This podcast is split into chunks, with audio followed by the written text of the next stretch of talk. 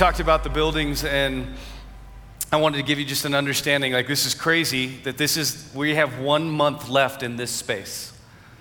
It's wild to think of. Here we are, first weekend in August.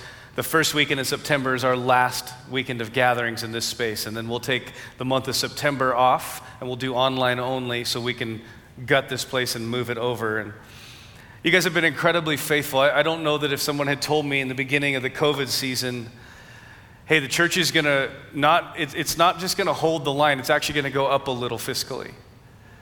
I would have never understood that idea, but that's what's happened at Vintage. It's just been the, the faithfulness of not, not just the Lord.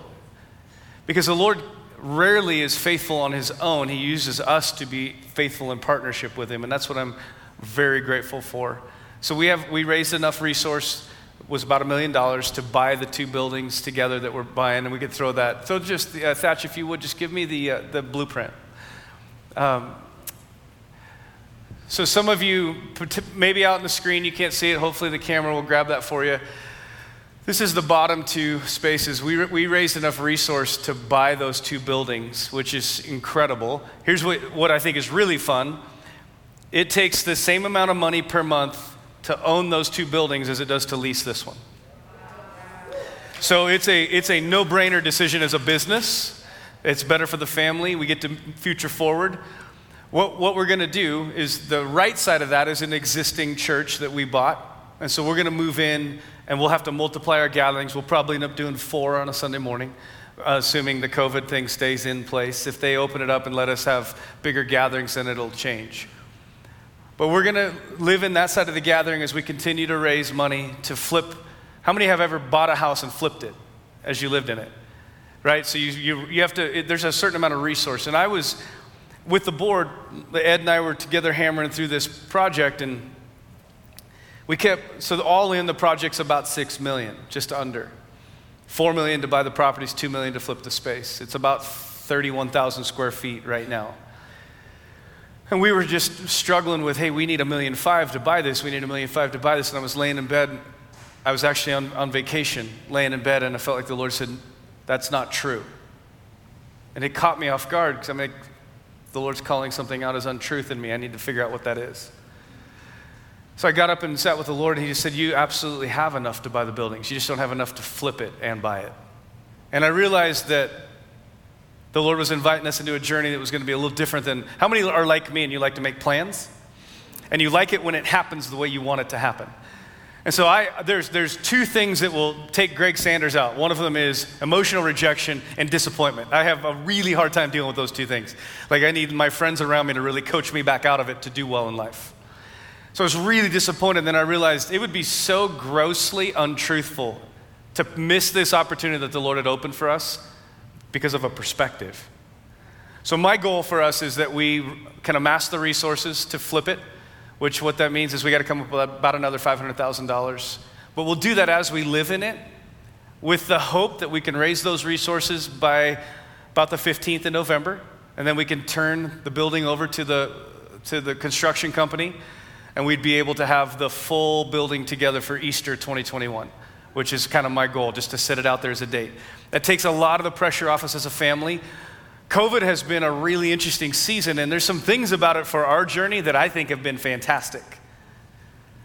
I.e., we were at about 1,000 to 1,200 people a weekend in our gatherings, and right now, uh, well, today it was about 600 or so, maybe between 550 and 600 here, all in, which was uh, the biggest we'd seen.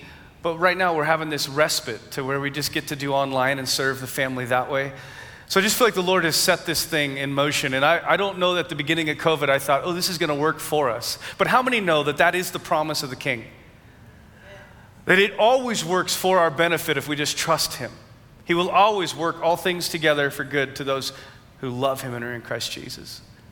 I'm excited about where we're going to be. I don't want to take a long time, but I really, I didn't share in the first gathering. I felt like I was supposed to in this one. If you have your Bibles, let's go to James chapter 1.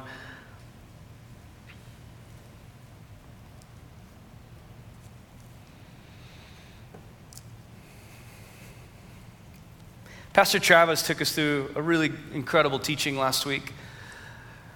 And I, I, stood in the back while he was teaching, having a moment where I'm like, I mean, it, how many have been on a ball team before and somebody in your team does something awesome and you're like, I'm glad they're my teammate, I'm proud of them. I just had that moment. I was like, man, I'm so proud of my team. The other thing that was going on in my heart was if we as the people of God could understand this principle that's being taught, it'll change our life. The principle really was to understand that our desires cannot rule us. And he, he was jumping out of the text that said, No person can say, I'm tempted by the Lord, because God can't tempt.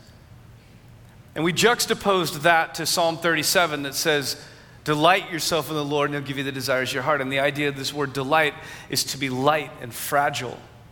I would say moldable. Travis used the illustration of trying to mold a rock into something versus molding Play. All of us would choose Play it's a lot easier. If we could just grab onto the idea that our desires are to be laid before the Lord good, bad, and indifferent. So if you're driving a car and the car's in drive and you shift it into neutral, all of a sudden the car kind of comes to rest and there's no propulsion, there's no motivation. This is the idea of coming to neutral before the Lord. Isaiah 66 will say, Blessed is the man or the woman, the person who trembles at the word of the Lord. Now, Hebrew, being a, a pictorial language, in the Hebrew, it's a picture of a tree that's sitting idle, and the wind comes and it moves it. The idea is to be so neutral before the Lord that He can whisper, and just the breath of His whisper moves us a direction. So we go back to this idea that's here in James. Where does this, where, what do we do with desire? What do we do with the things in our heart that come up? The teaching was very simple. We need to come before the Lord and sit with Him and ask His question Hey, I have this in my heart. What do you want me to do with it? And, church, if we could understand that we do not have the right nor the authority in the kingdom to just move into our ideas without His counsel, if we could just understand that it will save us from wrong pursuits. Wrong pursuits will end up with wrong results. The idea of sin is to miss the mark. This is not to, to, to be harsh, it's to say if we could just learn to shift into neutral with our attitudes, the things our hearts want, maybe even some of our appetites, and we just shift into neutral and just bring them to the Lord. Lord, I want your counsel. Your promise is if I delight, which is to make you the focus, that you, you give me desire. And the Lord filters through them. All of a sudden, we stop making stupid moves. We stop chasing the wrong good things. We stop leaning into addiction. Can you imagine sitting with the Lord saying, Lord, I really, really want to move into a drug life? I'm bored and I want to get high. What do you think about it? You're like, that's funny. No, I'm being serious. Why is it important? Because when the Lord speaks, according to the scripture, it plants faith in us. It actually puts a seed into us. So every time the voice of the Lord comes into my life, it plants a seed for faith. So I'm no longer trying to white knuckle it. Now I'm walking in obedience to what he says. And there's incredible power in obedience. Because I'm no longer trying to white knuckle it and just be a good person. I'm just saying, no, I'm just doing what the Lord gave me to do. So and so, how do you stay in this job? It's just a dumb job. I asked the Lord, what do you want me to do? He said, He want me to stay there. I want us to grab that principle as people. I think this next season in the kingdom, not just in vintage, is intended by the Lord to be marked by people who delight in Him and hear His voice. The marketplace is intended to be influenced by people that are hearing his voice. There's entrepreneurial anointing that's being released because the Lord's whispering ideas, and we don't know what to do with it, so our fear kicks in. We're like, oh, I can't make that work. What happens if we sit with the Lord and he says, I want you to take the risk and go, I will be with you in this? And all of a sudden, we're moving into the marketplace, into ideas, into vision. We're moving into school endeavors. We're moving because the Lord promoted it, not because it was our idea. This is what we were dealing with in James. But all of this has to be anchored with an understanding, and we dealt with it today a little bit. James will go on in, in the next couple verses. He says, I don't want you to be led astray. Every good and perfect gift comes from the Father of lights in heaven, in whom there is no shadow of turning. What does James mean? He says, I don't want you to misunderstand this. You have to learn how to delight in the Lord because you understand his goodness. You understand that he is good his heart for you is good, pleasing, and perfect. He's not there as an ogre in the sky waiting to smack you if you get out of line. I was standing in the back, knew what was going to happen because it happened first gathering. So I was more prepared for it and more uncomfortable actually this time. And I feel like the Lord just said, I want you to talk about living without pretense before me. You see, if I understand His goodness, I quit trying to earn it. I quit trying to present to him what I think he needs me to be. I quit trying to put on a good face and clean up my life so he'll accept me. And I begin to come before him because I've discovered one in whose counsel I can trust. And I'm learning that he's good. Because that's what James says. He's not like the stars in the sky that twinkle and their light comes and goes and it fades. That's not what he's like. He's not the father that is for you in one moment, against you the next. See, the problem is because God is a leader, when we have bad leaders, all of a sudden it starts, we start to superimpose our leadership history and we assume that's who he is. Because he's a father, all of a sudden our bad dad issues begin to superimpose over who he is. And we start losing sight of his goodness. And James says, wait, time out. He's not like them. He's not like what you see in the earth. He's different. His goodness is pure, it's pleasing, it's perfect. I think James uses the light in the sky for a reason because he's challenging us. If we don't understand his goodness and know how to live in it, we will start reading the signs in our life as an evidence that he's for us. And we'll start reading the signs as an evidence he's against us. And when we do that, it makes us so movable by the enemy. Because a bad circumstance, all of a sudden, God's mad at us or a good circumstance and we just jump into it and run because God's happy with me.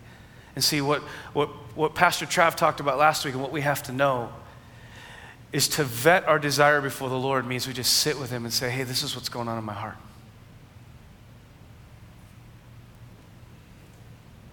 Can you imagine how much divorce we'd see if people came before the Lord and said, Lord, I really, I really want to leave them today. I'm done. I don't want to be here anymore. What do you think? To have the Lord whisper and say, Hey, I'm not in that. I want you to stay the course. And all of a sudden, our hearts are melted because we've, we've heard his voice.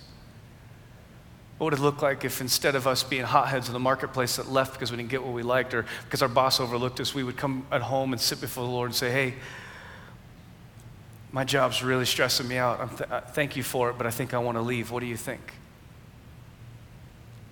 To hear the Lord say, Hey, I want you to hold on. I have you there to minister to somebody. So all of a sudden, we, we rise to the occasion differently because we're now there out of obedience. Could I say this to you, and I mean it with everything in me? You were never, ever intended to live adjunct from the voice of God. And if you've bought into any kind of idea that says, I can read the Bible and not hear his voice, I would say this lack of hearing the Lord's voice is an unbiblical way of pursuing him based on what's read in here. Everybody in here was hearing his voice but learning how to take our entire hearts, shift into neutral, and lay them in front of Him. All the ugly stuff that you think He doesn't want to know, guess what? He already knows. All the good stuff, all the, all the endeavors, all of it. The emotional trauma, the anger, all of it. Just, you're like, hey, I didn't know what to pray for. Now I have a laundry list of things I need to pray for instead of assuming the right to lead ourselves. This is what it means to be under the authority of Jesus.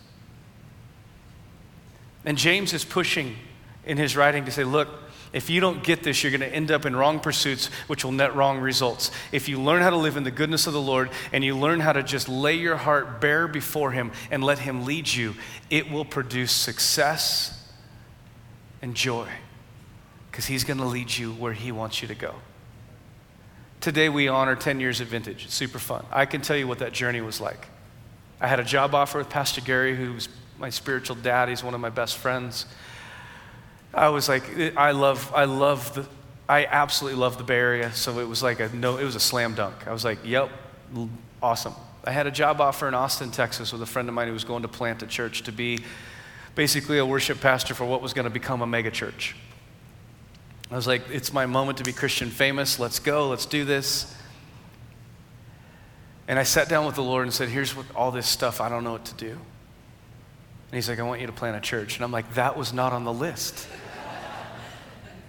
he said, I want you to invest and contend for a place where my glory will rest, which sounds so churchy. I, I had been in church ministry long enough that I knew the cost and everything in me. I, I told my wife, we'll give it two years. I told the Lord, I'll give it 10. Because I knew she wouldn't buy into 10. So I'm like, I'll just give it two years, babe. Can you hang with me? My point in all that is if we could learn to push pause in our life and let Him govern every single decision we make I'm not talking about what color socks to wear, that's weird, don't do that. I'm not talking about where to eat, that's bizarre. Assume that He gave you a brain because He loves you and wants you to succeed in life. I'm talking about having the counsel of a friend where you'd say, I don't want to make decisions without you. I love your voice. I don't even want to try. Why in the world would I try it alone when I could have the wisdom of heaven in every decision? It makes no sense. Yeah, but what if he doesn't give me what I want? Oh, you see, that's an important idea. Wouldn't we all agree I want what he wants for me because everything he wants for me is good, pleasing, and perfect? Then we have to relinquish the ability to control what that is. We have to yield it and say, I am not my own. I was bought with a price. So here's my life. I trust you to lead me. And where you lead me, I will follow. I'll put a smile on and I'll serve. And, church, this is the next move in the church is a group of people that so excel in the marketplace, excel in the private place, because they're allowing the Lord to lead every decision. That is his heart, that's his passion. And it's going to change a city, it's going to change the work environment. Because we're no longer there just making it, we're now there under the authority and the leadership of heaven. Let's stand.